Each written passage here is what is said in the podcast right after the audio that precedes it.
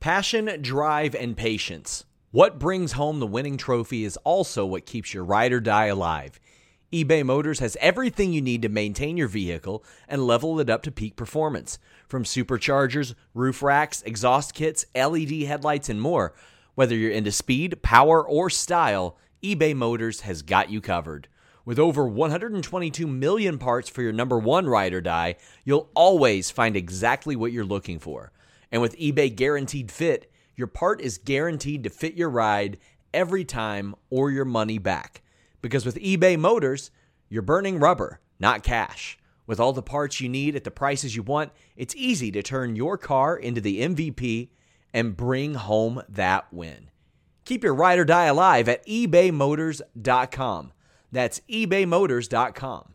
Eligible items only, exclusions apply. Again, that's ebaymotors.com. Wilson, you sent the game winning email at the buzzer, avoiding a 455 meeting on everyone's calendar. How did you do it? I got a huge assist from Grammarly, an AI writing partner that helped me make my point. And it works everywhere I write. Summarizing a doc only took one click. When everyone uses Grammarly, everything just makes sense. Go to grammarly.com slash podcast to download it for free. That's grammarly.com slash podcast. Easier said, done.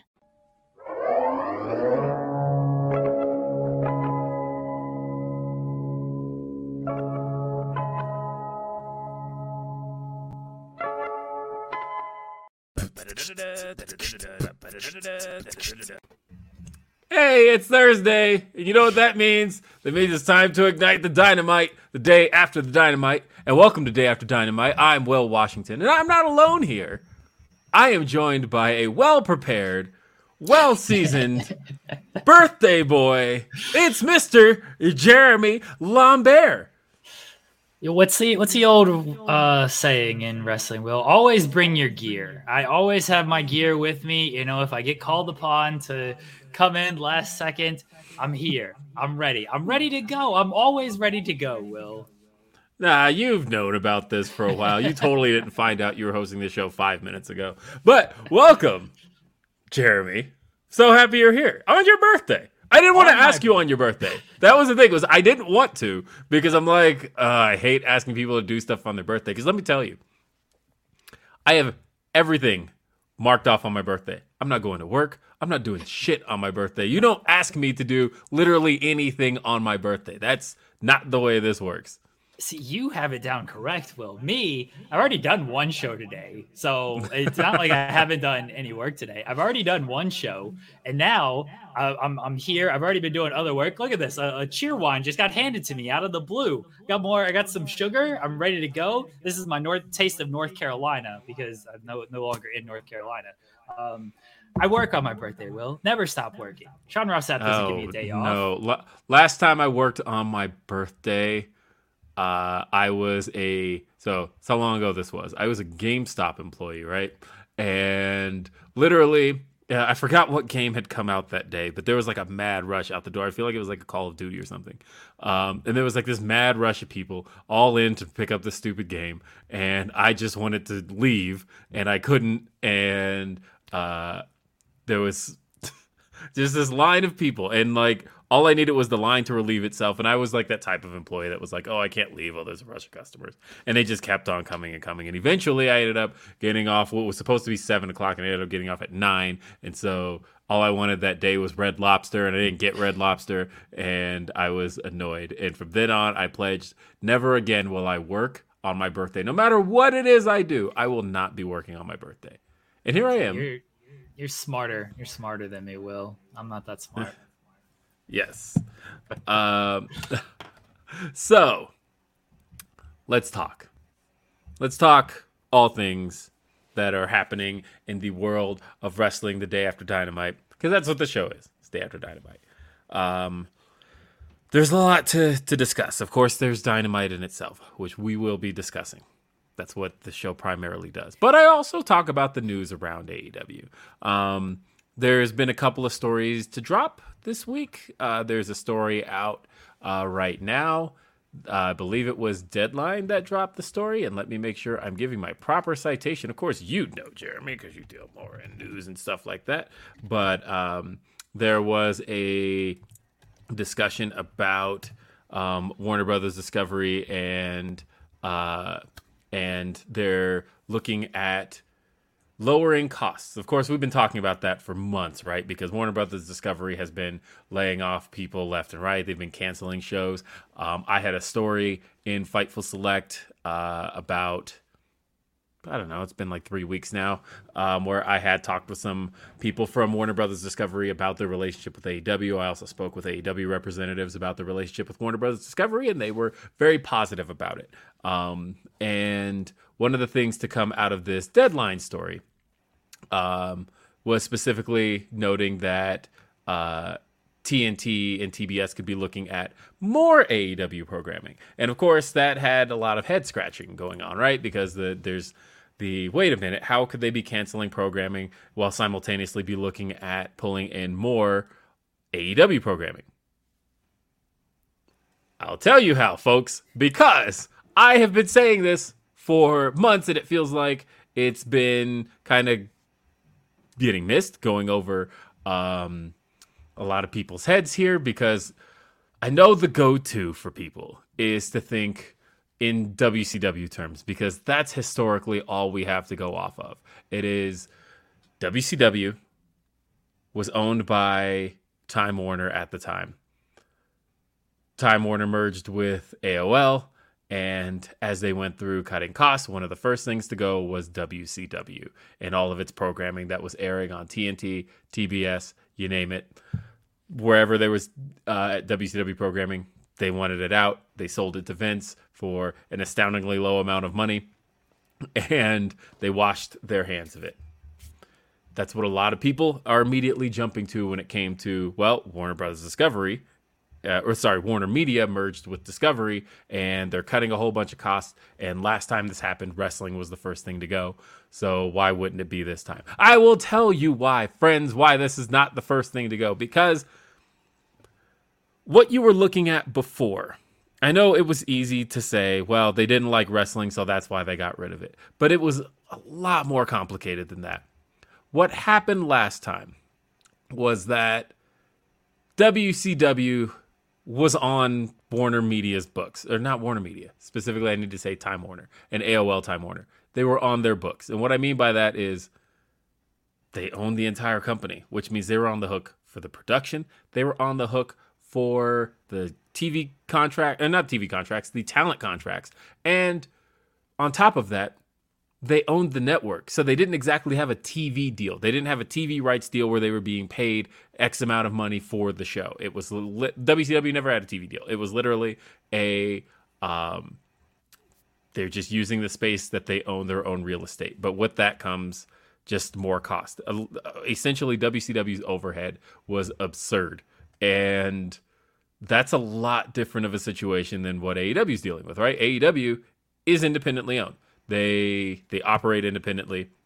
They have a media rights licensing deal with Warner Brothers Discovery. Now, when you look at what Warner Brothers Discovery is doing, and they're canceling shows left and right, um, whether they're canceling the HBO shows, they're canceling TNT shows. They announced that Snowpiercer is not going to continue. They said that they're not going to do any more original programming. And what they mean by that is specifically they're not going to be diving in to fully owned original content. They're not going to be doing any of that. Uh, they're not going to be dealing with the the casting, the staffing, the production, any of that kind of stuff. What they want more so right now is licensing deals because that stuff is pretty cut and dry. You pay for the show, you air the show.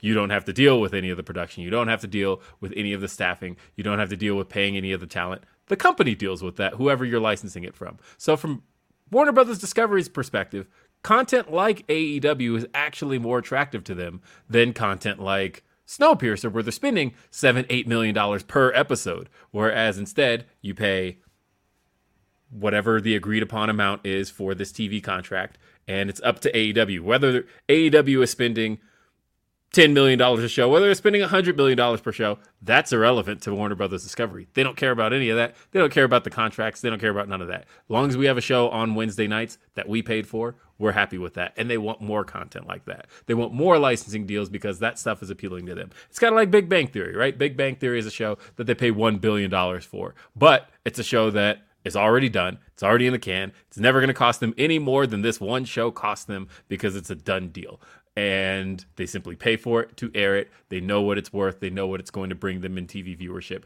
And that's the kind of content that they're looking for going forward. And so looking at this, uh, looking at this story, um, it didn't surprise me when this came out of Deadline that it said that they were looking at um, producing more content from AEW or wanting more content from AEW because at the end of the day, AEW is going to produce the content and all Warner Brothers Discovery has to do is air it and they don't necessarily have to deal with much else than that. And that is, in a nutshell, why the content is going to be more appealing to them. And as time goes on, they're going to be looking at licensing more content, licensing more original content, where it's like you you pay kind of outside studios to air their content and uh, and not have to deal with the cost of trying to produce all of your own. That's killing Netflix right now. Netflix was making money hand over fist when they were just uh, licensing content. That's what people like Netflix for. Majority of people were just watching it for The Office and what else was Netflix airing at that time? but like, I was mainly watching it for for The Office. Yes, um, right. I think they had I think they had Always Sunny on there yeah. as well. But that you know that was a big show. I mean that's that's still on, but and yeah, that that was hand over big hit for them they made a ton of money from that, right? But then they turned around and uh, started getting in the business of producing their own content. Yep. That you get why you want to do that because essentially you want to own all your all of your own intellectual property, and that is ultimately the goal in producing your own content. But it can be a money pit, right? Because all of a sudden, when you're on the hook for paying talent, for paying staff, for paying uh, production, all of that stuff, and you're also the place that houses it so then nobody's paying you for the content anymore except the consumers themselves. At that point you're producing a money pit and that's what Netflix was doing and that's essentially what HBO Max ran into where they looked up and went like we're making all these shows that people like but it's still a direct to consumer type of transaction. No one's directly paying us for this content. It's not like a Peacock situation where WWE is making all this money because Peacock handed them two billion dollars for five years of WWE content, right? Like that's that's huge. Or was it a billion? Uh, I think it was a billion. I think it was a billion. Know. Yeah, it was a billion. Yeah, I think it was a billion. Yeah. Either way.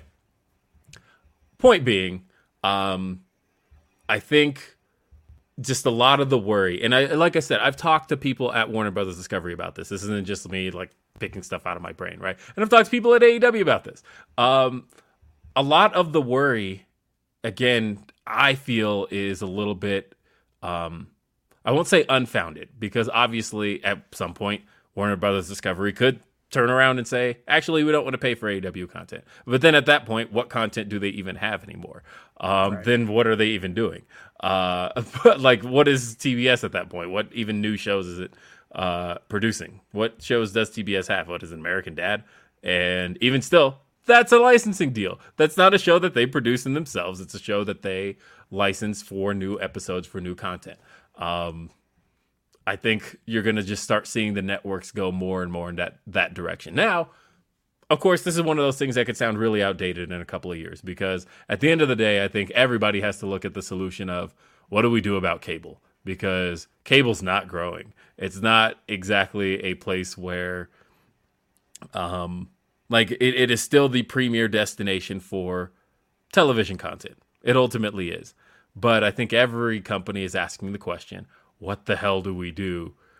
Like we're still not on a platform that is growing. Cable was growing in the 90s it was growing in the 2000s and then it started shrinking in the t- teens and it's very much shrinking in the 20s um, there's still that question. What do we do with that? And I don't know what the solution to that actually is because as everybody, as all of these services out there want to get in the live content game, I don't feel like anybody's mastered it yet.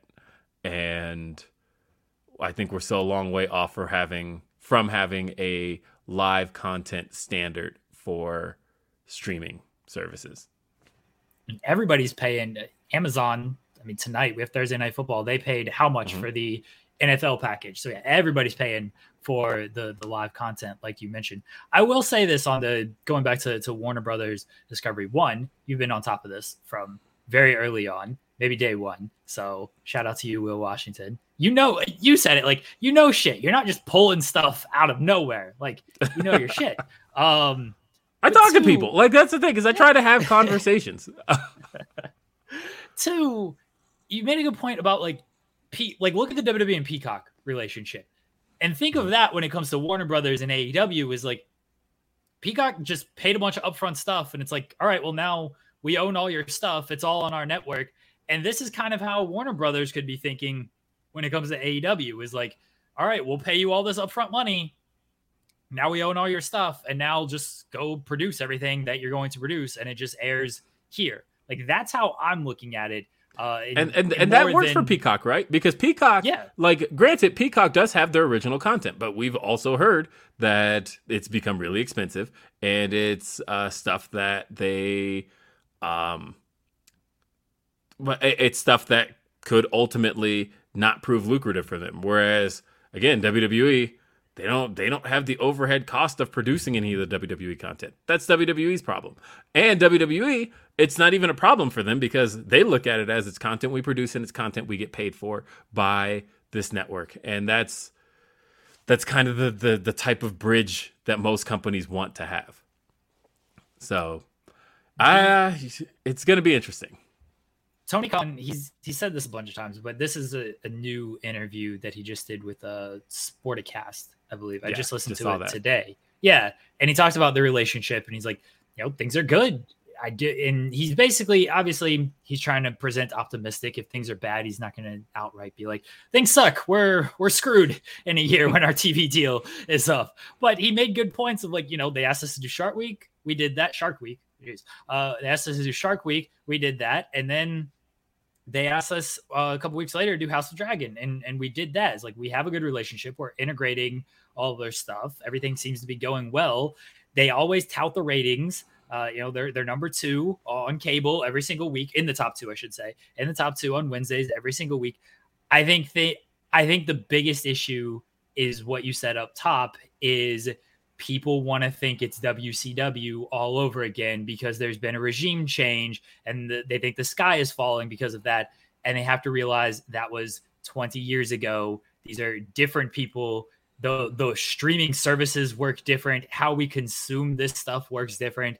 And everything about this situation is different than the WCW situation. So let's not compare the two. And one thing AEW did note to me um, that I didn't put in my article was that look this is their third regime that they've gone through. This isn't like uh and there seems to be doom and gloom every single time there's been a regime change but yeah. the regime that they're currently dealing with is not the last regime and the last regime was not the first regime. This is the third regime that AEW's been under since the uh since their arrival on TBS and each time things just seem to to create a sense of doom and gloom and then all of a sudden it's like actually things are fine um so I don't know. We'll see. Obviously, AEW is the the company I cover more than anything, and so it's the one I uh, deal the most with. And uh, with that, of course, every time I I tell people, "Hey, things aren't like really that bad," then they're like, "Actually, you're a shill," and it's like, well, you know, I've been doing this stuff for 17 years, and like, do you think that this was the company that literally 17 years? like, it, it's not. Um I've I've seen all of this. I've seen it all go through. I've seen it all happen. I I, I covered the arrival of TNA on. Uh, first off, it's leaving FSN back in the day. I covered its uh, arrival on Spike and all of its subsequent networks that it ended up on. I've covered every single aspect of WWE's network changes since 2005. Um, I've seen all this stuff, and uh, and then like I said, I I ask questions. Um, speaking of asking questions, I asked around a little bit about another story going around that I feel, and look, I don't like to knock other reporters. It's not what I ever like to do. Um, You can if you want, but that's not my not what I like to do. But I will say that Depends on who it's from. there was a headline from Body Slam today that like actually got some people up in arms about Stokely. Um, when like you actually Oh. read the the quote itself that came from Wade Keller, um, I don't know. I feel like it, That was that was weird. Like when I read that, I first saw that on Reddit. Like when I read that, Mm. I was like, really?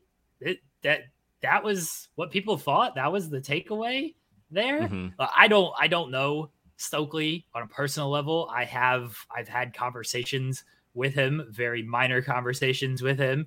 Always seems like a nice guy on social media. And that was a very weird report because everything I've heard about him has been nothing but positive things. And that promo last night, we'll talk about it, but I didn't think this was let me get myself over at all. I thought he did exactly what he was supposed to do in this promo. Well, So I felt like a- from so I had to find the actual Wade audio because I felt like it was a passing quote where he was just like, and and Stokely has a reputation for um, getting himself over more than his clients, blah blah, blah. And then for whatever reason, that turned into the headline of Stokely Hathaway has heat for getting himself over, and I thought, hmm.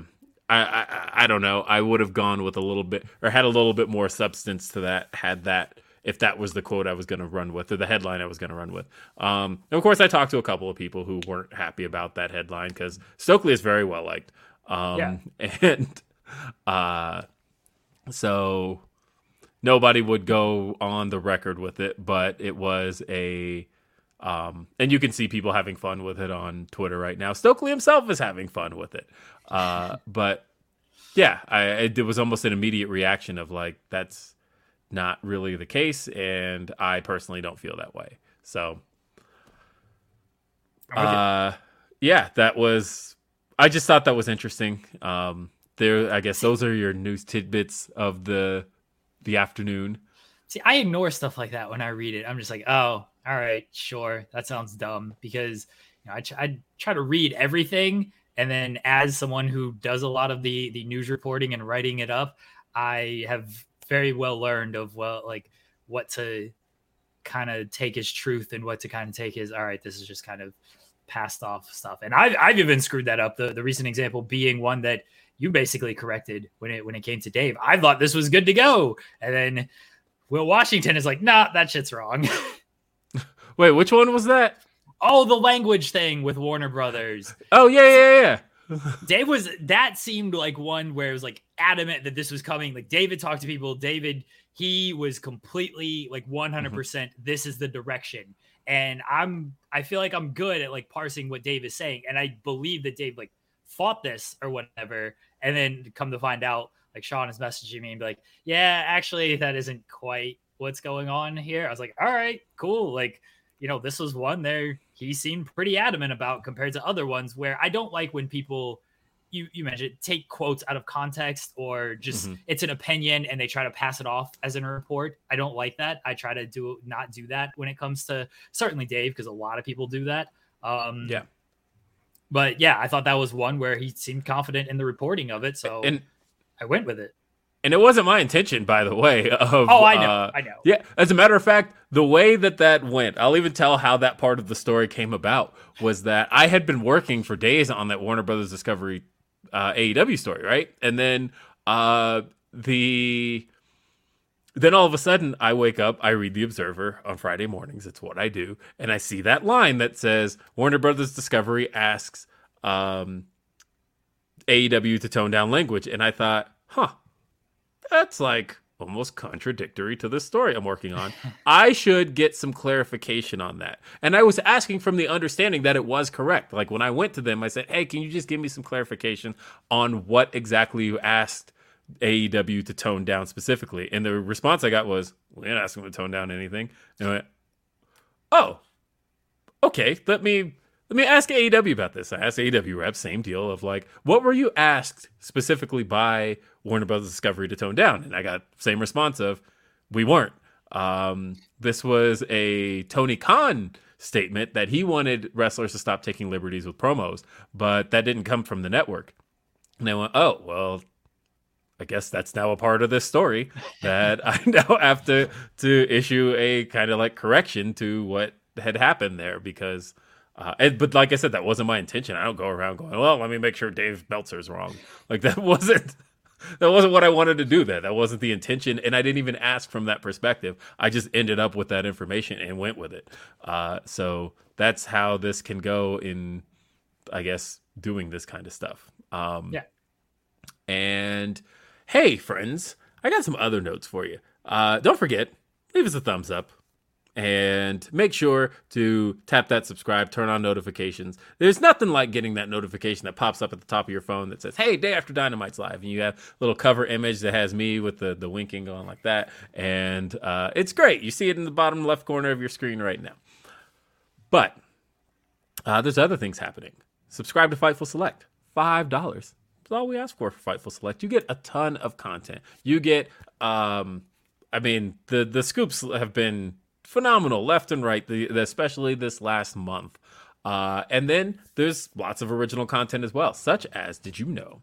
About 90 minutes from right now, there's going to be a brand new edition of Ask Grapsody with myself, Phil Lindsey, and Righteous Reg.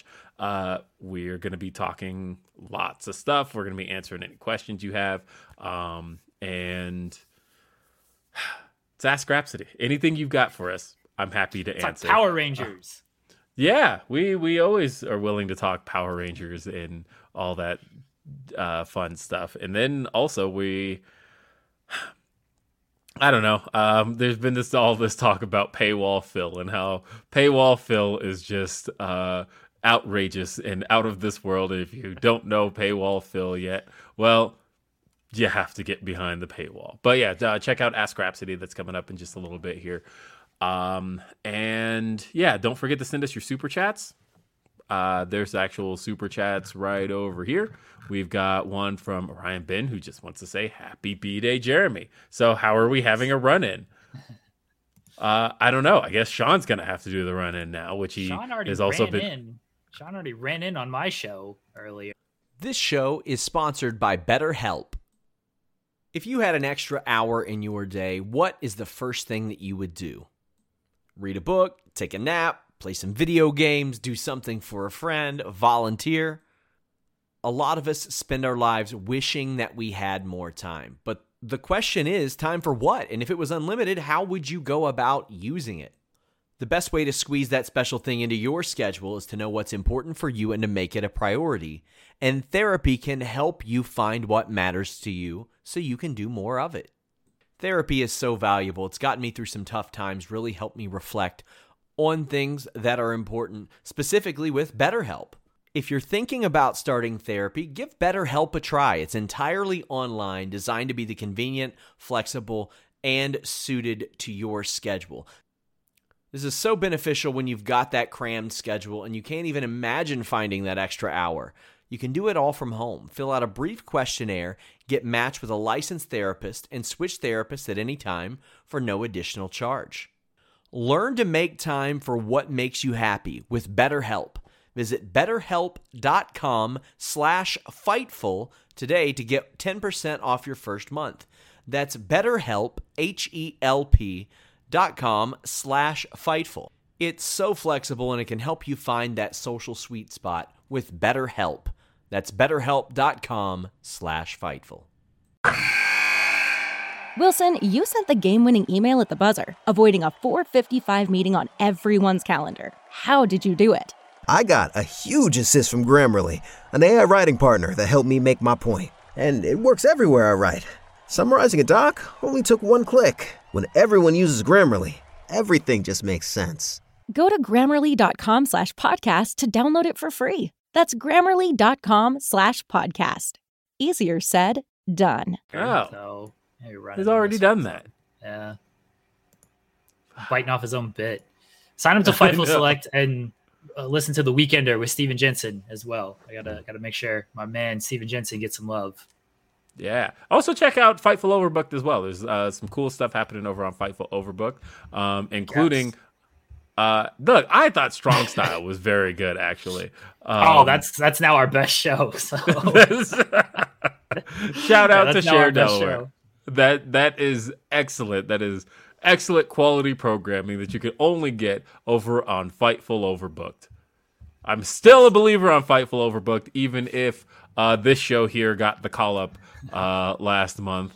Um, but yeah, definitely send us your Humper Chats as well, humperchats.com, uh, where over the last six months I haven't had to ask Jeremy to help me with those because uh, I'm not an idiot. It used to be anymore. a weekly, a weekly occurrence.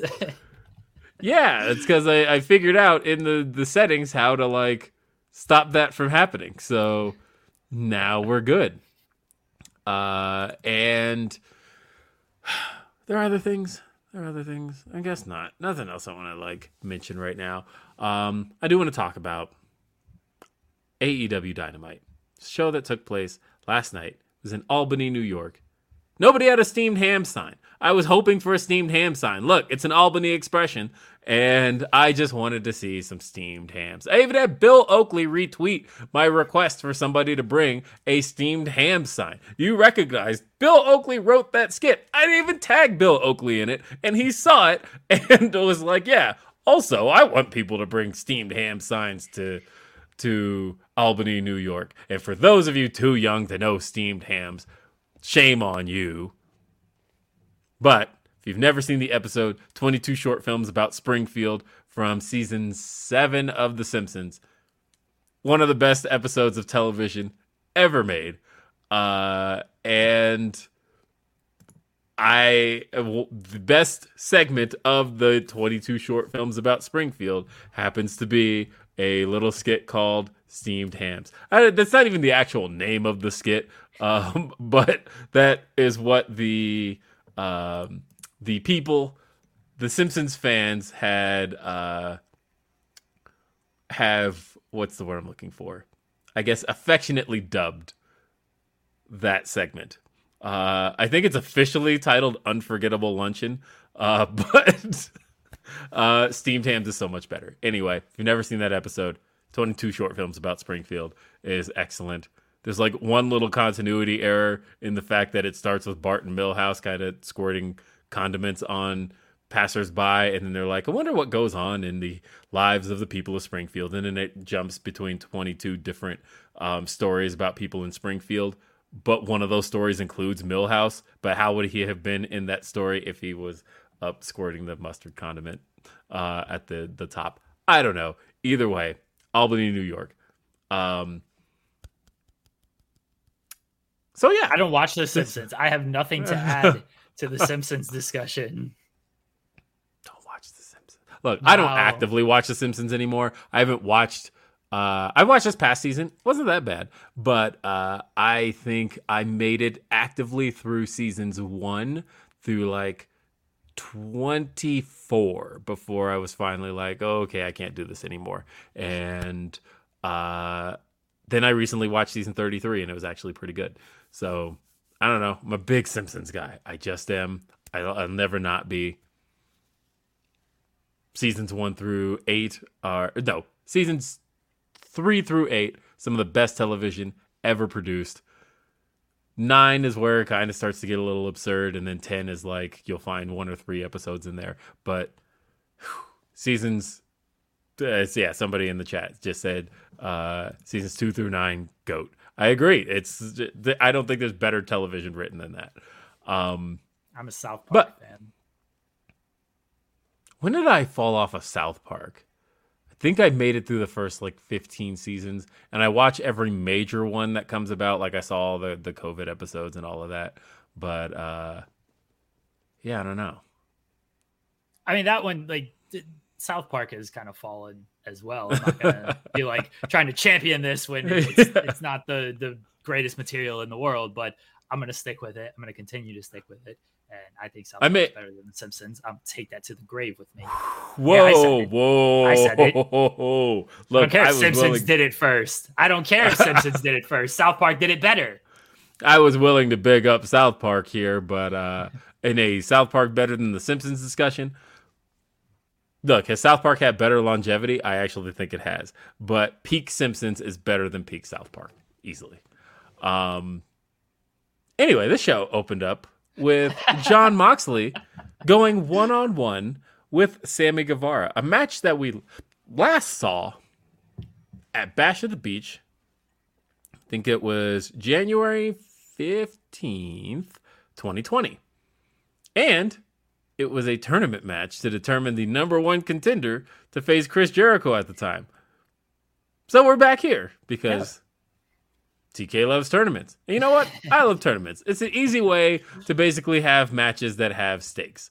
And uh, and by the way, I agree with the chat. Beavis and Butthead is is up there. That new season is so good. I've heard Uh, good things. I've heard the movie um do the universe is like i watched it twice now and have fallen out on the floor laughing at it it's that good um they have done a wonderful job making beavis in particular a somehow a compelling character in a way um cole by the way says aurora borealis entirely localized on this podcast I too was sad no signs were made at Dynamite. Happy B Day, fellow Avalanche fan Jeremy. yeah, Thank you, Cole. The, the champ shirt right there. There we go. Thanks, man. Yeah. I guess I'm kind of an Avalanche fan. I'm I'm one of those local fairweather fans where when my team's doing good, I'm with them. Um Been been with um, them since since the '90s. Well, uh, with them since the '90s. look, I live here, so like I I I recognize all of the uh the joy that Avalanche fans have experienced year to year. I'm also a Broncos fan, and so I do also recognize Oh yeah, and somebody in the chat just said, "Sorry about your Broncos, Will." yeah, I'm sorry. Hold up. I'm to take a pause for pro wrestling for 2 seconds. Because I took a pause from pro wrestling this past Monday to watch said Denver Broncos. I was like, Raw or the Broncos? Hey, Broncos got the Monday night game against the Seattle Seahawks. We have our new quarterback, Russell Wilson, playing against his former team. This is the perfect game for me to be watching, especially to establish the Broncos' new regime. Let's do this. Watch the whole thing, start to motherfucking finish. And I could not believe that last minute or so. Everything about that made zero sense. I hate to be Mr. like armchair coach, right? Like I hate to be, oh, I could have done that better. Oh, what are you doing? That didn't make any sense. But I don't understand why anybody would have made that call they made. Just understand for those who weren't watching. It was fourth and five. Broncos are at what, the 50 yard line? There was- line, What was it? I think like the 46 yard line. 46 something along those lines. It was close to 50. We could round up, right? There was a little over a me- I want to say there was like 50 seconds to go after uh, that third down play. For whatever reason, with three timeouts remaining, they ran the clock down to 20 seconds. Nobody's calling a timeout. I'm screaming at the TV. Why aren't you calling a timeout? Call a timeout. What the hell are you doing? Somebody call a timeout. Run it down to 20. Finally call timeout at 20 seconds. And then they pull out Russell Wilson and put in Brandon McManus to attempt a 64 yard field goal, which he's never hit. Why even sign Russell Wilson? No, I mean, look, the statistical likelihood of Russell Wilson converting fourth and five is way higher than Brandon McManus completing a 64 yard field goal. Nothing about any of that made sense. It's poor time management, putting in Russell Wilson, I mean, taking out Russell Wilson in his first game as a Denver Bronco. Everything about that was just insanity. And uh, at the end of the day, Broncos lost by one to the Seattle Seahawks. Something. Insane. It was Yeah. something. Yes.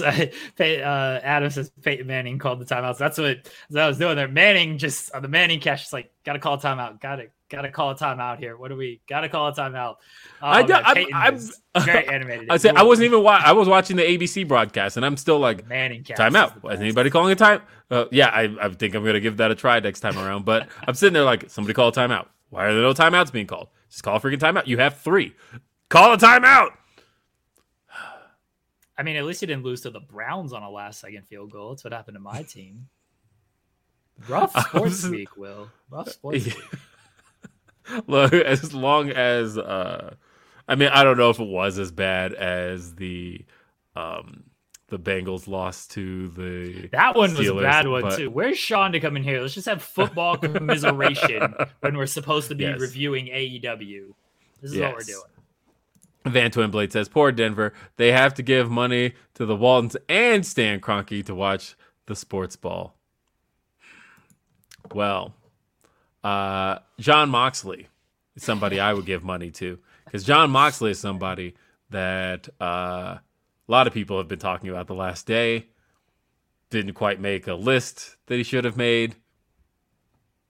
But regardless, if there's one person on earth who doesn't care about that at all, it's likely Jon Moxley. But he went in there, he had a match with Sammy Guevara. This was great. This was uh, very good.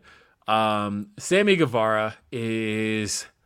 He had a promo this week on Road to that uh, pretty much a lot of people have been having fun with. I saw a quote that said it reminded them of uh, Maury when uh, right before the uh, reveals of a paternity test. Yeah, that wasn't any good. I didn't like that promo at all. Really? I saw a lot of people didn't like the promo. Like I didn't think it was I just watched Dominic Mysterio's promo this week, all right? You can't tell me that Sammy Guevara was doing anything awful after I watched that thing. I didn't I didn't think it was as bad as everyone else was I mean, it was it out to be.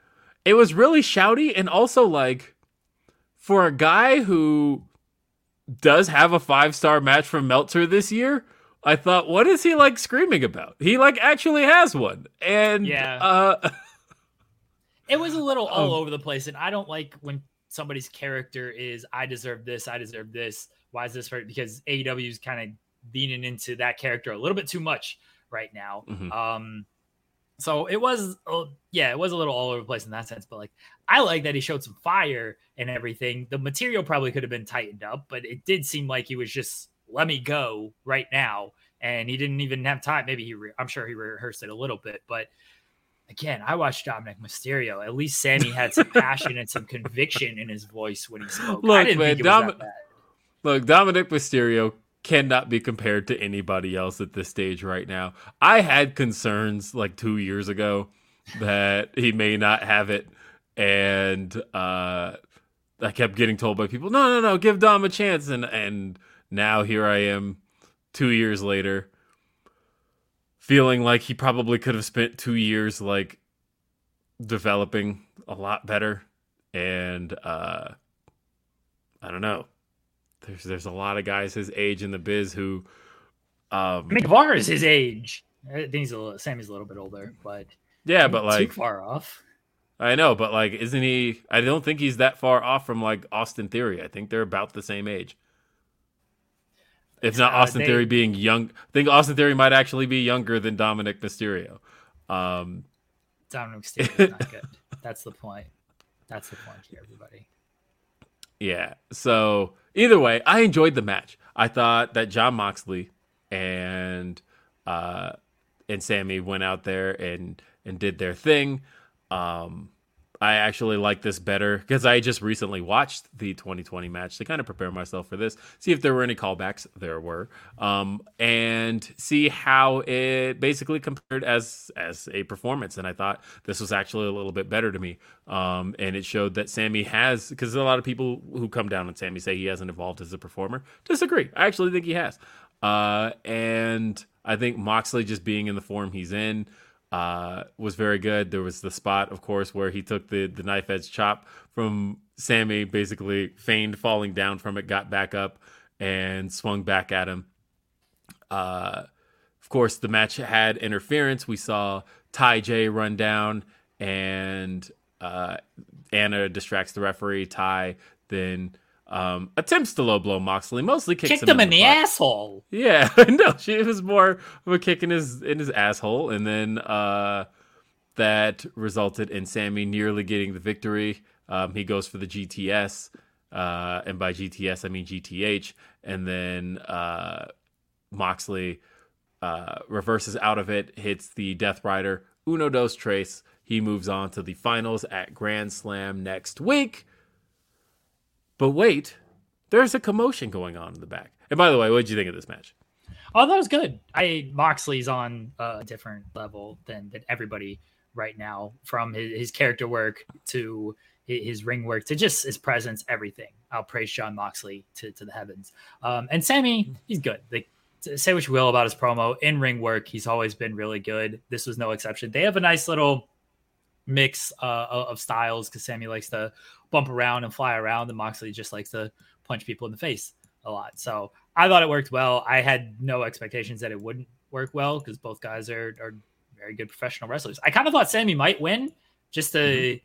maybe switch it up and set up a heel face dynamic. But the story they're telling with Danielson, which we'll talk about a little bit later, I understood why Moxley won. I just thought there maybe maybe we'll we'll switch it up and go with Sammy, but I much prefer the Moxley Danielson. Yeah, I, I, I, you know, I said from the moment I looked at the bracket last week that I thought where they were going was the story of Brian's redemption of him beating his three biggest losses in AEW and also beating all the former world champions in the process. Like, if there's anything that makes Brian look worthy here, it's this bracket uh, and the way it was set up.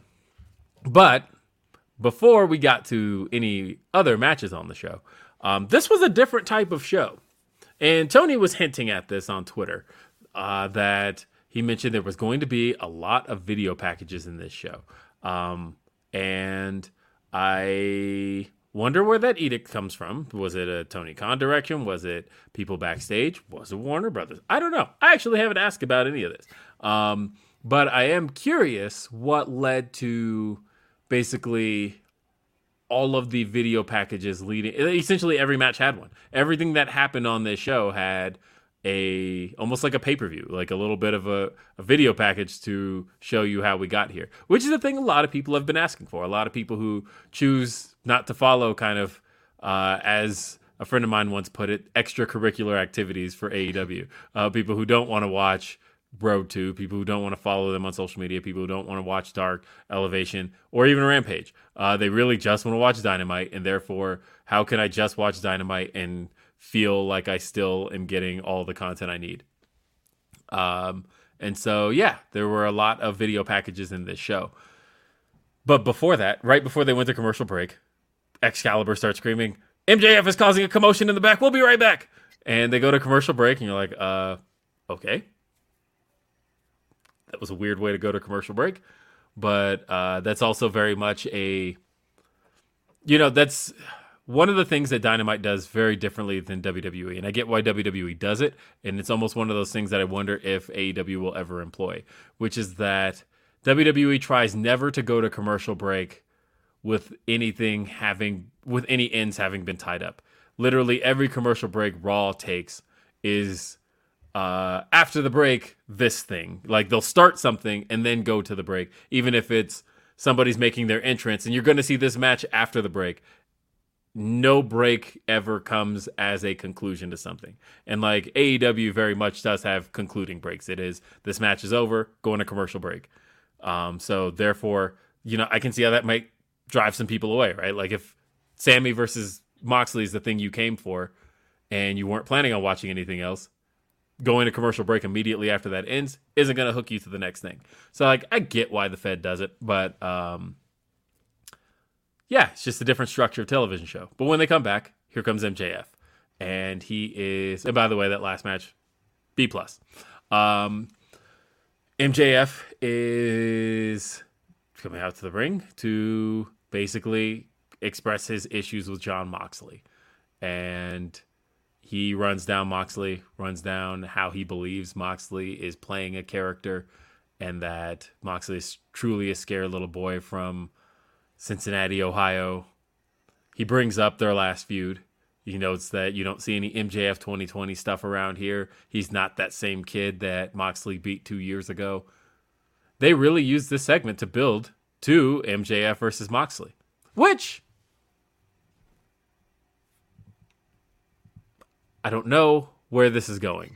I, I uh, you know, this feels like one of well, I, it, this feels like a red herring type thing, where it's just like, oh, he calls out Moxley because MJF thinks it's a foregone conclusion that Moxley wins, trying to set it up in your brain that it's a foregone conclusion, so that when Brian wins, oh, wow, that's a surprise, that's a shocker. I maybe I think he's just setting up a Jon Moxley match, and That- this is a match that doesn't really need a title, and you can just do this match at full gear. That was the other thing I was thinking. So I was going with one of two places there. I'm like, so I could also see him, yes, going for the Moxley match, and MJF just continuing to hold on to the chip until Revolution. Let let Brian have like a a, a solid run from uh, Arthur Ashe till Revolution, and give him another opponent at Full Gear. Um, maybe somebody that Brian's never faced before. Yeah, you know, there's places you can go with that and time you can give with that. So yeah, I, I think kind of the same thing of maybe we're just gonna go with MJF and Moxley and there be no title involved. That'd be cool. I I think that is where they're going, and then yeah, Brian faces somebody at at full gear. I think I, I like the Revolution idea because I think MJF's. I think he's gonna win the title, and the majority of his title run is gonna be like taking this title with me to WWE in 2024, and I don't need that to be Mm. stretched too long. Um, so like if we can hold that I off agree. until February, that's great. But winter is coming is also where they like to do big title matches and, and big moments, and I could see Brian and MJF at winter is coming, and that's where they possibly do the switch, and then we get a year of taking this title with me to WWE in 2024. Um, I'll say this: MJF not mentioning it in this promo was great. Uh, I it was- agree. I'm with you. it, it was nice that you know he got that out of his system last week. We don't have to run with that every single week. I actually did enjoy that. I thought he was great here. I thought that, too. um, yeah, and he talked about uh, he used this to transition over to talking about his faction on retainer, uh, which is the firm, which is a great name, by the way. it is. Everybody in your crew identifies as either Big Mac Burger, McNuggets, or McCrispy Sandwich. But you're the filet fish Sandwich all day. That crispy fish, that savory tartar sauce, that melty cheese, that pillowy bun. Yeah, you get it. Every time. And if you love the filet of fish, right now you can catch two of the classics you love for just $6. Limited time only. Price and participation may vary. Cannot be combined with any other offer. Single item at regular price. Ba-da-ba-ba-ba. Uh, and they've got a great song. Now, of course, those who've listened to hip hop for the last 30 years, uh, their brains immediately went to, oh, the firm, like uh, AZ, Nas, um, Nature, and Foxy Brown, um, that group that flopped in 1997. Um, by the way, that's the line that Dre is referring to when he says, Yeah, ever since the firm flopped, um, yeah. uh, yeah, on the firm flop. Yeah, that's specifically that line. Um, because they did. That group actually very much flopped. Um, so, but this is the firm, and it features uh, pretty much everybody that Stokely had been handing cards to over the last couple of months. Uh, we saw W. Morrissey out there. We saw the Ass Boys. We saw Lee Moriarty, uh, and we saw Ethan Page. And Stokely explains everything. He explains that everything's been a lie, that he's not a real publicist. So that was kind of your explanation for why he's no longer with uh, Jade and the Baddies, why that relationship's just kind of over. Um, and so, because people have been wondering, like, why did that just like end? And he said, because I'm not a real publicist. I, I'm, I am a friend. These are these are friends, and uh, you'll know us as a faction when we need to be, um, but we're also out for individual success. And talking about all the individual success, um, they talked about what W. Morrissey is after, and um, Stokely, of course, gave him a little bit of a hug, and Morrissey seemed kind of annoyed by him. Uh, I liked Lee Moriarty here a lot. Lee giving his poses to the camera. I thought he was great. Can't wait to see what Lee does out of that. There was the Ass Boys. Well, it was a little bit more of the same from them. It wasn't really a change being with uh, being with Stokely. And then we saw, we heard from Ethan Page, who again explained his motivations that he's going directly after the All Atlantic Championship.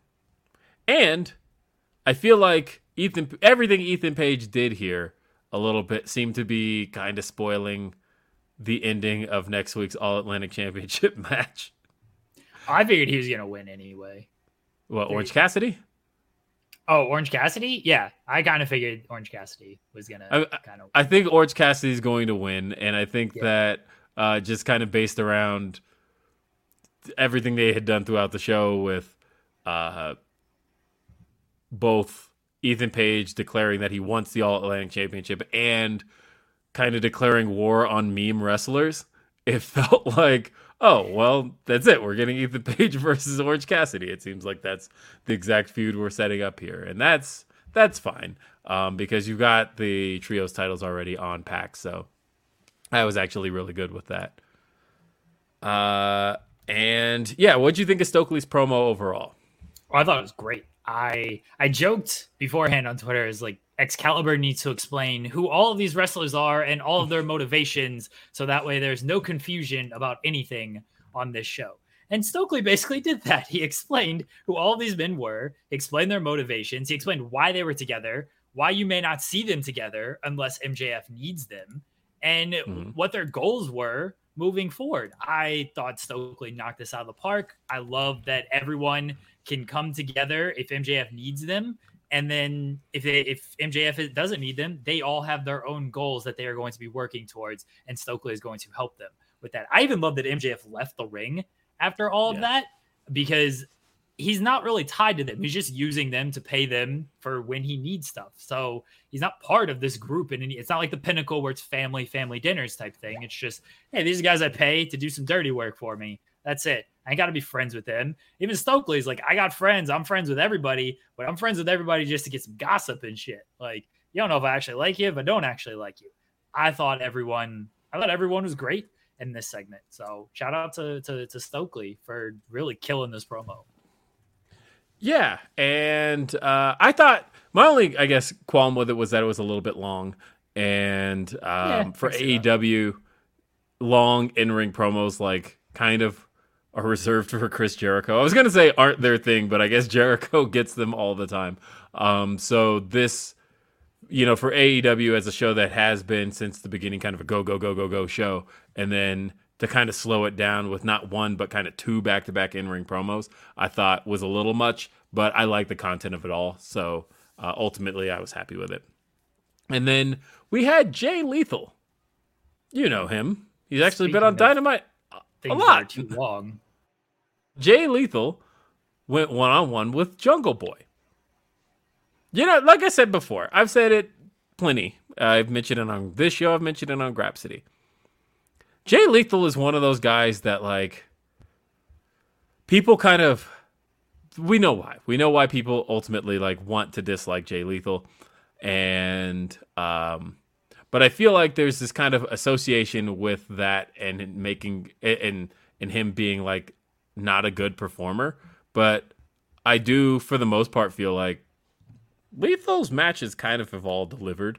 Um, and I didn't really think this was much of an exception. I thought Jungle Boy and Jay Lethal worked well together here. It was fine. Good match. It went a little too long for for my taste. I, I would have probably cut that down a little bit. It just felt long. I don't need. I'm glad Tony likes Jay Lethal as much as he likes Jay Lethal. I like Jungle Boy. I think Jungle Boy can can be. They needed to rebuild him after the quick loss to Christian, and now who knows where that goes since Christian is out for however long. And I assume they're going to set up Jungle Boy and Luchasaurus at some Mhm. point. Uh, so, but the Jungle Boy needed to get get some wins. Lethal's a guy you can sacrifice, who can lose, and it's fine. It just felt a little long. I hate the lethal injection. It's the stupidest finisher in the world. It's a dumb move, Will. It's a dumb move.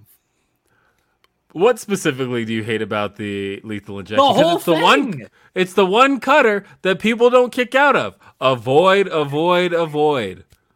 It's it's dumb. Like he the momentum, he's jumping backwards into a cutter, but the cutter goes down and like forward, but he's jumping back into it. So the momentum's going in opposite directions. He turns his back on his opponent. I think that's always stupid to turn your back on your opponent, especially when they're standing. That's dumb. And then let me do a springboard or handspring into the ropes to springboard. It's a stupid move. It's a stupid move. Well, regardless, Jungle Boy won anyway with the snare trap. Uh, he tapped out Jay Lethal. Um, what happened to the Jack Perry stuff? He was called just straight up Jungle Boy again this week. Jim Ross wasn't there to set everybody straight. But like last week when he hit the ring, he was introduced as Jungle Boy Jack Perry, and like, why did we drop that? What happened? He was he was even uh, Jack Perry on social media when they set up this this. Bit. Yeah, Like, they put Jungle Boy in quotes, and it said Jungle Boy in quotes Jack Perry, but he was announced Yeah. as Jungle Boy. The um, the Chiron said Jungle Boy. What happened? I, I have no idea. No idea. Again, we need Jim there to set everybody up. yeah, this was a solid C plus for me. It was fine. it didn't harm anything. Um, and we continue to make Jungle Boy look strong and intense. Not sure what we're getting out of this Jay Lethal uh, faction anymore. I did Sanjay Dutt breaking pencils and, and stuff. That, that's all Yeah. I all I know. Uh, we and like I mentioned the uh, Luigi Primo stuff. Um, in that Ethan Page has declared war on meme wrestlers. Uh, and then Danhausen made his way out, and that set up the Ethan Page versus Danhausen match for this Friday. Uh, Matt Hardy. Also, we saw um, some Darby stuff from um, was that from Nitro Circus? Yeah, yeah. Yes. Okay. Uh, and like Swerve made a brief appearance in that because uh, he was there. But the we set up Matt Hardy versus Darby. Okay. I thought it was a good. I thought it was a good promo from from Matt. They've teamed together. They've worked together before. Darby's always talked about the the Hardys. They're trying to, I think, get Matt reestablished because I don't know how soon Jeff is back, but Matt seems optimistic that Jeff could be back relatively soon. So it seems like they're trying to get Matt more of an on-screen role to set all that back up. Um. Yeah. And if Jeff's coming back relatively soon, then yeah, Matt being back in the fold is probably a good idea. Uh. And then also, apparently, the um. I guess as a mild spoiler for this Friday, the Darby and Sting versus House of Black feud is not over, and uh, we're going to see even more. Great. You know, they beat him at the pay-per-view. What more are we doing here? Uh, well, you can't have Grand Slam go by without a Sting match. I true, And- but just give me a different Sting match. Care who it is. Sting can Yeah. face anybody, and I'll be happy with it. Nope, we're getting this match again. Awful. Uh, and so there was a powerhouse Hobbs squash. It's very quick. No reason to rate that, but uh, I love Hobbs and I love him continuing to beat people. And he even cut a promo about how, uh, you know, as far as Ricky Starks is concerned, he was bleeding in the mouth, so it was a little hard to not pay attention to the blood running down my dude Powerhouse Hobbs's face. But uh, he noted that look, Ricky Starks was supposed to be this big deal. Everybody was all hyped for Ricky Starks, and Hobbs beat him in four minutes. Ricky Starks Yeah. made his way out of the crowd, and they brawled. So this will also continue, and it I- should.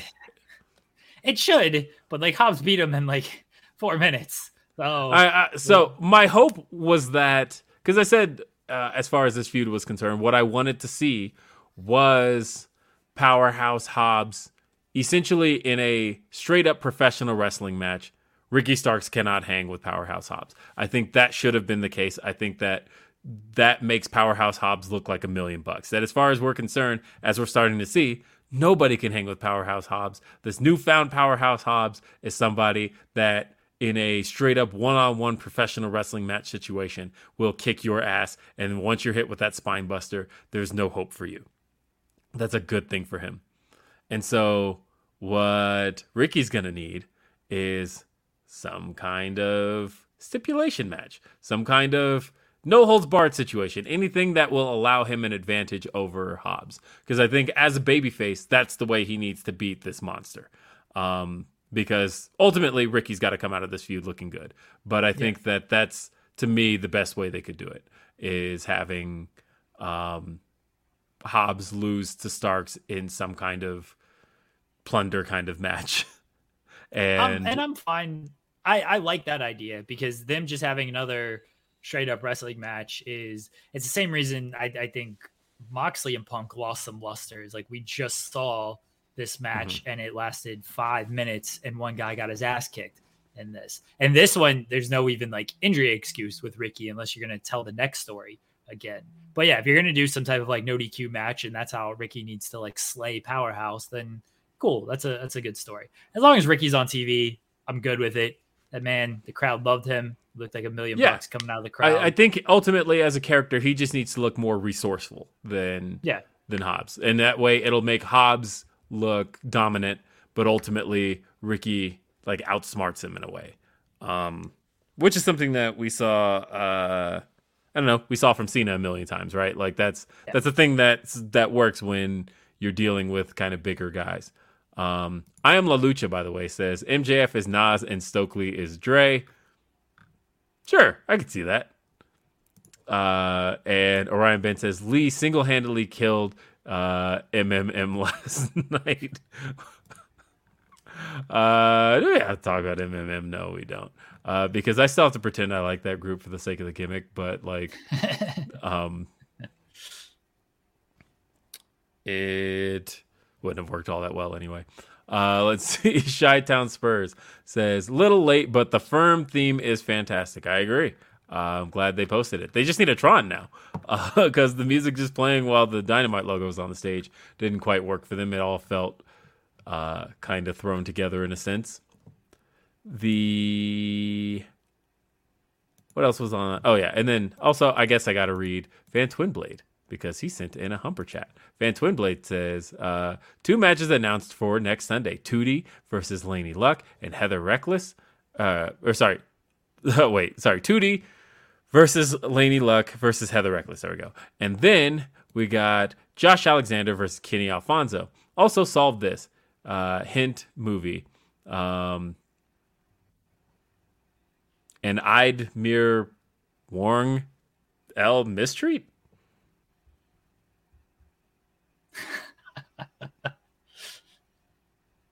I have. Um, a, you gotta say it fast. An Nightmare oh, on Elementary Street. Oh, a Nightmare on a Nightmare on Elementary Street or whatever. yes, there we go. Yeah. A Nightmare on Elm Street. There we go. Okay. Elm Street. I said Elementary Street. yeah, it's just murdering small children. That's the whole movie. Yeah, I was about um, to say this is. The, and uh, then the AEW World Tag Team titles on the line. A match that I had tweeted I wanted to see the week after Swerve and Our Glory won the tag team titles. I was like, all right, give me Swerve and Our Glory versus Lucha Bros. Just find a way to make it happen. Let's do it. If Swerve and Our Glory are losing the tag titles next week, this was the time to get this match out of the way.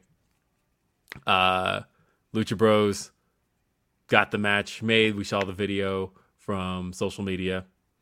And here we go. Tag titles on the line. It's my dudes, Swerve and Our Glory. Swerve's heat keeps getting better and better. His music hit, fans booed him on the stage, but they didn't boo Keith Lee. That's the result we want here. We want Swerve to be cocky and disliked, but Keith to still have the fans behind him. And they played into that.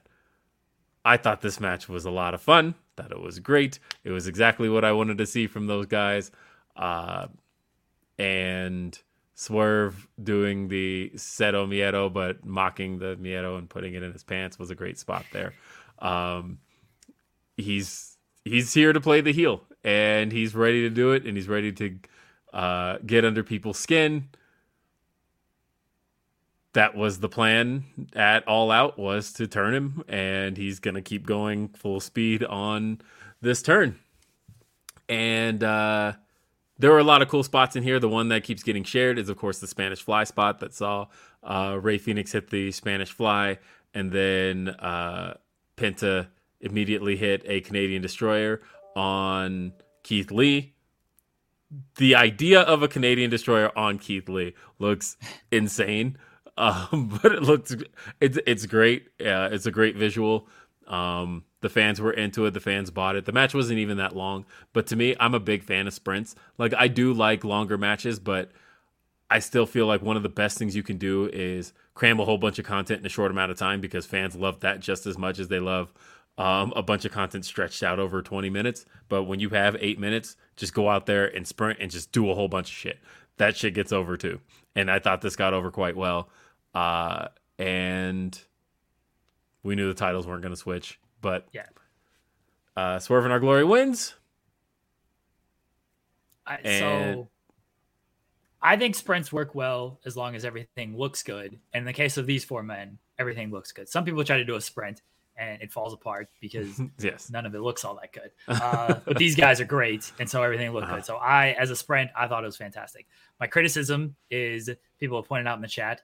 I don't know why this match was really happening outside of let's do a dope match, which is cool. But if you're gonna, you know, tell me that wins and losses matters and ranking matters and all this stuff, the last time we saw the Lucha Bros in a tag team match, they lost to Rush and Andrade in that tornado tag. So they were coming off a loss as a two on two tag team but they got this title shot because it's a cool match to, to book. And it was a cool match to book. Like I'm, I'm fine with that.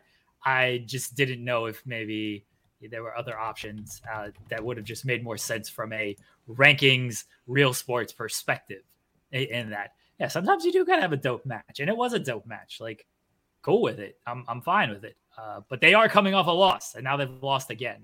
Uh, Lucha Bros weren't even top five. I feel like they've done away with the rankings. I've not kept up with it. It just seems like they like completely done away with that.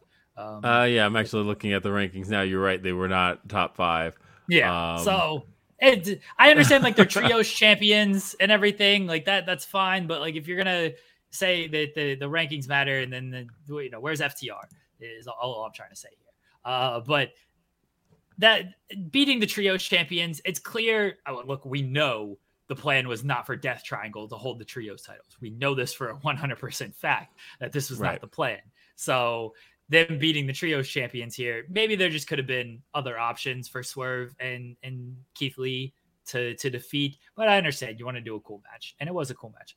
Uh, I'll also I will say this, and and this is I have praised Swerve a lot, just a, largely through just what I listened to him in interviews. When this man comes out, there is just something about him. First off, the theme is great, Will, but this man comes out and the little like trot that he does in his his body movement and the his facial expressions, like you want to hate him because you know he's a heel, but he also just has a presence and a charisma about him that I can't help but to like really enjoy as well. I I'm not saying Swerve should be the the world champion in a month. I'm saying he should be the world champion in a week uh, because they they have something with Swerve, and I hope they continue to capitalize on it because there is just there is something there with this man, and I'm not saying that because of who I'm talking to. I you know I've been No, saying this a I- long I know- I time know. about Swerve, but mean, no, look, I, another say this. level with this heel work, another level with this heel work. I say this as a fan of his as well. Um, that uh, I think he does eventually get to that level with the company. I think they're um, okay. I know they're high on him, but I uh, but I do think that like look, he's he signed there for a while, and um, I think that he is going to be one of their top acts when it's time. And I think that like you can see it through little things. You can see the way that AEW advertises events coming up, and that pretty much from the time Swerve signed, he's been on the posters. He is somebody that they believe in. He's somebody that um, we've talked about before. They wanted to sign day one, like, and I, I mean from the start of AEW that Swerve had a choice in do I go with AEW or do I go with um, with NXT? And he ended up going with NXT because at the time AEW didn't have a TV deal yet, and it was like, well, I can go with the known or unknown, and I'm gonna go with the known. But they wanted him from day one. He was somebody that they were always interested in, and so the fact that they have him now through a really like a complete stroke of luck, in that um, one bad phone call could have changed everything, uh, and I think they are gonna run with him the way that they want to. Uh, a couple more super chats, by the way, but uh, Jester Design says we should get a rap battle between uh, actual rappers on Rampage. Book it, Tony. Me and Share Delaware. That's the rap battle that everybody is clamoring for now that Fightful Select hit 10,000 subscribers. I know, right? You guys still have to fulfill that. I showed feet last That's- week. I'm t- well, I'm I'm doing this at my wedding. I'm recording it. Oh, I'm getting married right. and then I'm doing a rap battle with Cher. that sounds like that's going to be a fun time. Because I don't, I didn't mean for this to be the show that I have to break this on, but I can't Oh, make said wedding. I know. I was like, uh, I know, but I was trying to find like every way to make that work, and then my wife is like, "Do you remember I have to host this kidney walk on Sunday, October second? And I'm like, "Oh, yeah, you do." Okay. You- I gotta kick you and John. I gotta fight you and Jon Alba for not coming because neither of you are coming. But it's okay. We will record wa- stuff. We, will- we will. I have have, a been- good time, and we will miss you. I I've been wanting to come though. Um, I don't even know what my like next trip is going to be. Although AEW announced, by the way, on this show that they're going to be in Seattle uh, in January, January fourth, for um, they're going to make their debut at the Climate Pledge Arena, and they put front and center on the poster Swerve, Bryan Danielson, and uh, Darby, Allin. And, Like I honestly would have put like Aubrey Edwards off to the side just to be like, look, got the entire Pacific Northwest side of AEW covered here. Let's go. Um, but after this match was over, we then get the acclaimed, who uh, Max Caster doesn't want to rap this time. Instead, he gives Swerve shit for nut hugging all the famous people he knows. I thought that was a good dig. Um, and Bowens called them Drake and Josh. Uh, that was uh, that was a cut. Um, but I suppose they've already been hit with Kenan and Kel and pretty much everything else you can be hit with. So, uh, what's another one? And also, they had "Oh Scissor Me Daddy" shirts that they said they're going to be selling exclusively at Arthur Ashe next week. So this is going to be a big night for them. Honestly, I had heard initially that it was the plan, but then um, I know that when it was the plan, they weren't anticipating having to crown a new world champion. But if it were me and I were putting next week's show together, Arthur Ashe, I would open the show with Moxley and Bryan, much like the way last year opened with Bryan and Kenny. Bring it full circle. And I would main event with the tag titles. I'm not. I'm not mad at that. I think tag titles will open because that's going to be hot, and we're all expecting the the title change, and that's going to be like a big jolt to the crowd. Mhm. And then the the other matches are good. Uh, like we're both predicting an Orange Cassidy title victory, so that'll be uh, the crowd will pop for that. I think Toni probably retains the women's title, the interim title, and then we're obviously going to get a new champion in the main event. But I'm not mad at the the tag match headlining because they do like to open sometimes with their their hottest thing. I, Yeah. The tag title, it's not. I can't say it's hotter than Danielson and Moxley, but like that's a hot match right there. Coming, It's off a hot match. That's I a think really hot match. I think crowd wise, it is going to be hotter just because you've got um, the acclaimed who are from New York. So you're dealing with the local act. You are dealing with um, kind of that hometown vibe in a the biggest setting AEW has. I think that putting it on the acclaimed in front of that crowd is going to be the biggest thing that they've got. So either open or close with it, but I don't think it should be anywhere near the middle. I no, think no, no. that- I think it opens. I think it opens. Yeah. Uh, and le- what else was there? So then there was. Oh yeah, so the Lucha Bros were upset in the back, um, and they go to talk to PAC, and then PAC gets sucker punched by Orange Cassidy. It was a little weird looking, and then uh, Orange Cassidy says he wants the title. Then we got it for next week. yeah, we got the match. Uh, so then they have to stop doing this. By the way, I don't know who things are getting disconnected with, but it seems like somebody's not explaining when like Hikaru Shida has a booking in Japan, which she's always public with, right? Because Yeah. like she's posted for weeks like, "Hey, on September 15th, I'm going to be doing Makai in Japan. Come see me, come see me." And it's like, "Whoa, how is she going to work this match on September 14th that she's booked for?" And then they had her written out in a way that she wasn't physically there for, where they had Britt Baker and um, and Rebel go into her locker room and ambush her, and then Alex Marvez poorly acts his way into looking in the locker room and goes, "Oh my God, we need some help here." But you never see Hikaru Shida do any of this because she wasn't there. Because, and and the problem I have with these angles for her is that she's never going to not promote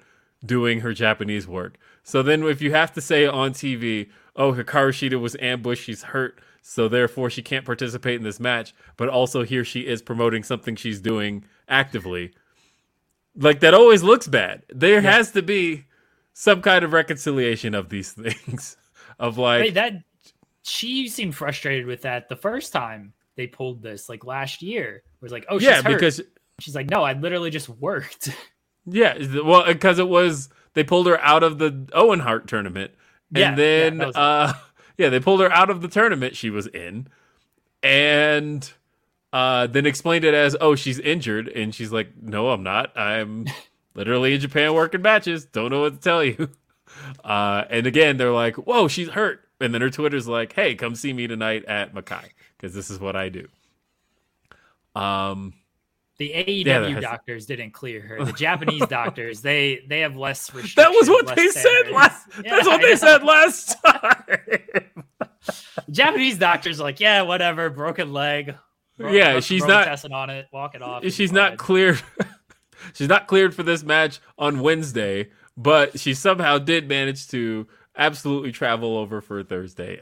The Silliest. Uh, but yeah, instead, so we got a tag match. Athena teaming with Toni Storm to take on Britt Baker and Serena Deeb. Um, with the story, of course, being that Serena Deeb um, replacing uh, what would normally be Jamie Hayter because what's Jamie Hayter's motivations right now? She got screwed at All Out by Britt Baker what's she gonna do? We got this tag match here that's all um, kind of standard affair stuff. Uh, I thought Athena looked really good here, and I would like to note, I talked a little bit on Grapsody a few weeks ago about how the biggest problem with the AEW Women's Division to me, um, because I know there's always talk of oh they need more matches this year, uh, this and that. I don't think that's the case to me as much as uh, I just want to see consistency. And I think that's what the women's division has lacked to me since um, really the last year or so. Because I talked on Grapsody about how Britt Baker's heel turn wasn't just like she turned heel and then disappeared the next week and then was there the week after, or maybe you saw her three weeks later. Like, that's not how her heel turn was done. She turned heel, it was on TV every single week, making sure to hammer in this new character of Britt Baker, annoying dentist. You got that, right? Hikaru Shida's babyface run. The reason she got so over was because she was on TV every single week getting these wins and people were starting to notice her and then it feels like the last year or so would be like you see Thunder Rosa one week, and then maybe you'll see um, Jade Cargill this week, and then it like it ever really felt like people were consistently a part of the show. The women were, and so you might get attached to something, and then it disappears a week later. I'm saying this to give credit where it's due, by the way. Toni Storm has been on Dynamite five straight weeks. This is her fifth straight week, and she's advertised for next week's show. This is the most consistent a woman has been on AEW television since literally the original Britt Baker push. They've actually been using Toni Storm very consistently, and next week will be her sixth straight performance on AEW television, on Dynamite specifically, not just Rampage. They've, So- they've done well with Toni Storm, and she she has a a it factor and a star quality about her. She looks very good with the gold uh, around her shoulder Mhm. when she comes out, and I imagine when Thunder Rosa says she's no longer injured, uh, Toni Storm will defeat her to to unify the titles. Um, I just what? Well, I'm just repeating what she said. What Toni Storm yeah said. Yeah. Yeah. I know that's where you're going with that. Yeah.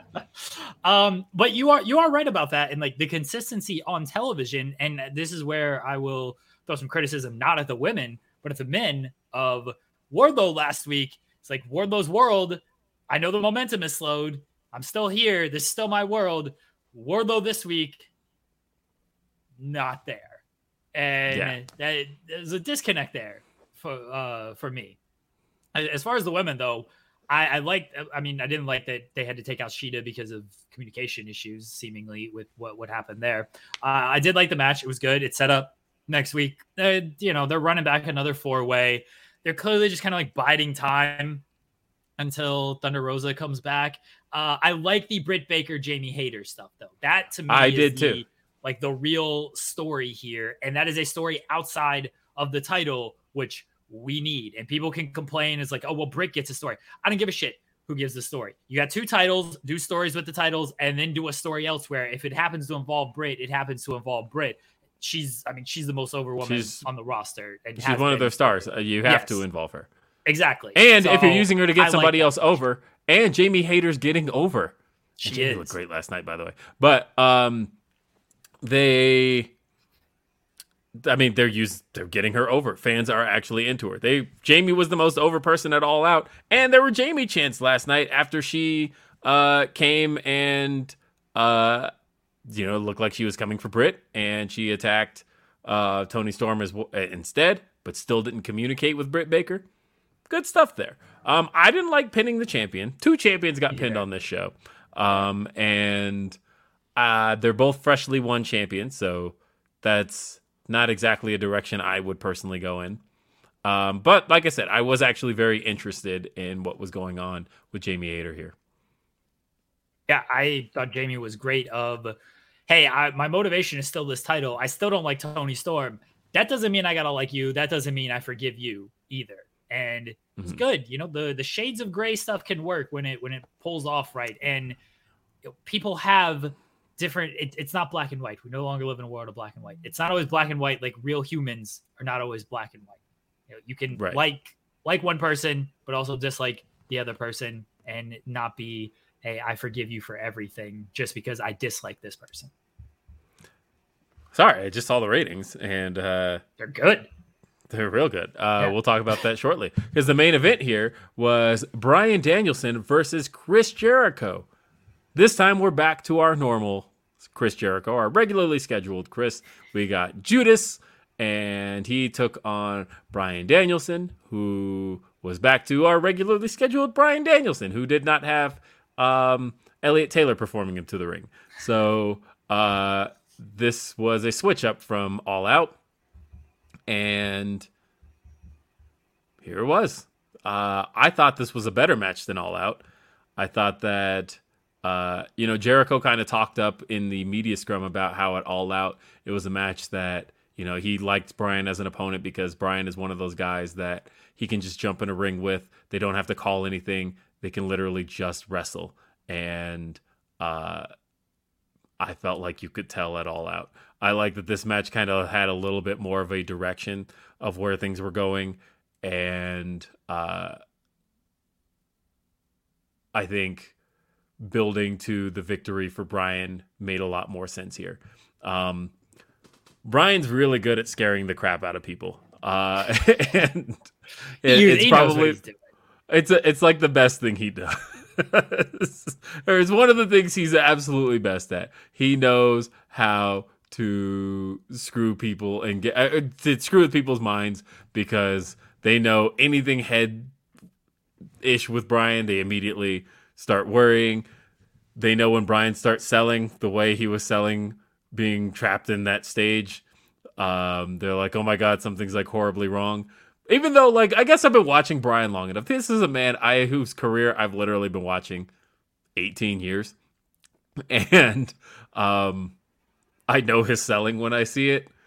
And so, uh, like, if anything, Bryan would actually try to mask legitimate pain, and uh, and so his selling is is fairly obvious. But even still, he's great at it. and uh, this match did have a spot where Bryan hits the floor and starts selling the ankle, which results in Chris Jericho uh, working the ankle over and over, and Bryan trying to make a comeback from that. I thought the match was really well paced and really um, intense up until that point. Uh, the ankle stuff really kind of slowed it down. Um, but of course, that led into him locking in the LeBell lock. Jericho taps out. We got the match we all knew we were getting. BCC collides. Bryan Danielson and Jon Moxley. We go off the air with the crowd chanting BCC and one guy up front whose sign seems to be everywhere right now. But uh, I like the match. I like the match better than last time. This match gets an A from me. I thought that the I think I don't think this was intentional, but it was incidental and ended up working out. And I'm specifically referring to the fact that since Bryan's been back, he hasn't really interacted with the BCC too much. Um, we've seen him like with Yuta a little bit, but he's mostly been going for Daniel Garcia. And I like that we ended up getting the first real interaction with Bryan and another BCC member in a while, and it's because he has a match with him at Grand Slam for the title. That's actually kind of cool that that ended up working out that way. The the story they're telling with Danielson, mentioned earlier, and a lot of people have, have seen it of defeating the three world champions, defeating the three guys who have defeated him this year. Like it's a very easy story to tell and to put the belt on Danielson. I suspect he wins next week. That is a good call about he hasn't really been tied to the BCC since, since returning. I, even Moxley, the BCC outside of like Claudio and Yuta, like they haven't really been tied together too much. Like Moxley's kind of been doing his own thing as the the ace of the promotion and cutting up. Uh, well, like at least Mox got to like involve himself in some of the um, yeah, Claudio like Jericho saves. Yeah, yeah, yeah, yeah. And like he, you know, he had the match with Jericho just like a, a, a month ago, and that was uh, at the Quake by the Lake, and that match in particular had BCC involvement and all of that. But like Bryan was away from all of it, and right. I guess I guess Moxley became kind of lost in stuff when he started being involved with Punk. Like that felt separate from all Blackpool yeah. Combat Club stuff is it was just like him and Punk doing their own like brawling and everything. And I guess like Claudio tried to like break that up and everything, but that could have been a random person. It just happened to be a very strong man in Claudio Castagnoli. Um, yeah, I'm, I'm looking forward to the match between Danielson and Moxley. I thought I'm with you. Last night's match was better than their all out match between Danielson and Jericho. Jericho, just a terrible mistake. You you won his Lionheart. Go back to that well, man. You, you know that's got to show that Lionheart fire. The old, Chris Jericho's just old. Judas Jericho ain't that good. But Lionheart Jericho clearly very good. Um, I mean, um, that was that was kind of the nice story. We talked about that last week. That uh, Jericho went back to his wrestling roots as Lionheart Jericho. Bryan had a little bit of a sports entertainment entrance, and that ended up costing him. And now we went back to Jericho remaining his sports entertainment self, and Bryan going back to what he knows best, being a wrestler. And so, so what you're saying here, Will, is that sports entertainment is being buried at the hands of pro wrestling between these two men. That's what I'm hearing. Yes, also between okay. two companies, that's also happening. um, but because the other companies also abandoned the sports entertainment stuff, which then begs the question: What are we even doing this still for? But anyway, um, James says, bit off topic, but how is Abaddon not even ranked? They're 34 and three and eight and zero oh this year. Wins a lot on dark. I don't know. Yeah, don't don't pay attention to these rankings, guys. I've been saying this for like a year now that these rankings don't matter. Had it in a theme song when you were hosting the distraction. They, they don't. They don't matter. All right. Uh, but you know what does matter? The ratings. Oh, oh, the ratings. And how they do. Well, you know, I hate when we see rematches the same match I mean, we just saw it. It was Bryan Danielson versus Chris Jericho, and the same match, and then we just reversed the result, right? Like it's a thing that happens a lot. Well, guess what? It also happened last night because uh, Real Housewives taking on um, AEW. Uh, Real Housewives, of course, won the week before, but not this week. Oh no, AEW got its revenge uh, and came in number one. Uh, Dynamite actually pulled 1.1 million uh, viewers, which is uh, one of its higher numbers for the year. Yeah, it's it's up from. Well, they did. I is that high? That's higher than like Punk and Moxley, right? Like they. Oh. Actually, here we have it. This is the highest viewership since last year's Grand Slam. There you go. Bryan Danielson confirmed fucking draw. Put the belt on him. I've only been saying this for a year now. And I mean, it did really good. Uh, eighteen to thir- or eighteen to forty nine as well. Um, it was up four percent. It did a 0.39 rating. So this is a good number for them. Really, Like all around, this is uh, year to year a really solid number for them. And again, this is one of the highest numbers they've done since last year. This is the highest number they did since last year's Grand Slam. This was kind of what number. they I needed. mean, yeah, it's a great number. Yeah, they definitely need it because I mean, on paper, look, you're getting a Danielson match, you're getting a Moxley match. Jericho is still a, draw. Say what you will about the man, he's still a draw. Mhm. Nothing else was like super announced for this. They changed the women's match the night before. They announced the tag team match like an hour before. 15 They- minutes before. Okay, the there you go. show. Um, so like the the big two matches were the title tournament. People love tournaments. This Mm-hmm. is why this is why Tony just keeps booking them. People love the tournaments. That's that's how Yeah. it goes. nah, stuff worked. It worked for them. So, um, What if All you just stuff. build the whole show around Bryan Danielson? That's what I would have done. That's what I would have done again the entire year that he's been there. Just two hour Bryan Danielson matches. That's that's how I book my promotion. well, um, if Bryan walks away with the title, uh, huh.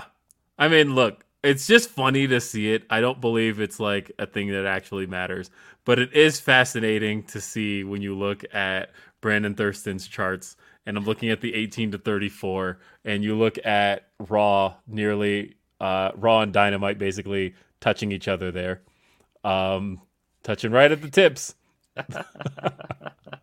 uh, and look, Raw is doing phenomenally right now. Raw is, um, let me see if I can unblur my camera. Raw is doing phenomenally. Um, I think it's been a great show lately, and uh, the ratings reflect all of that.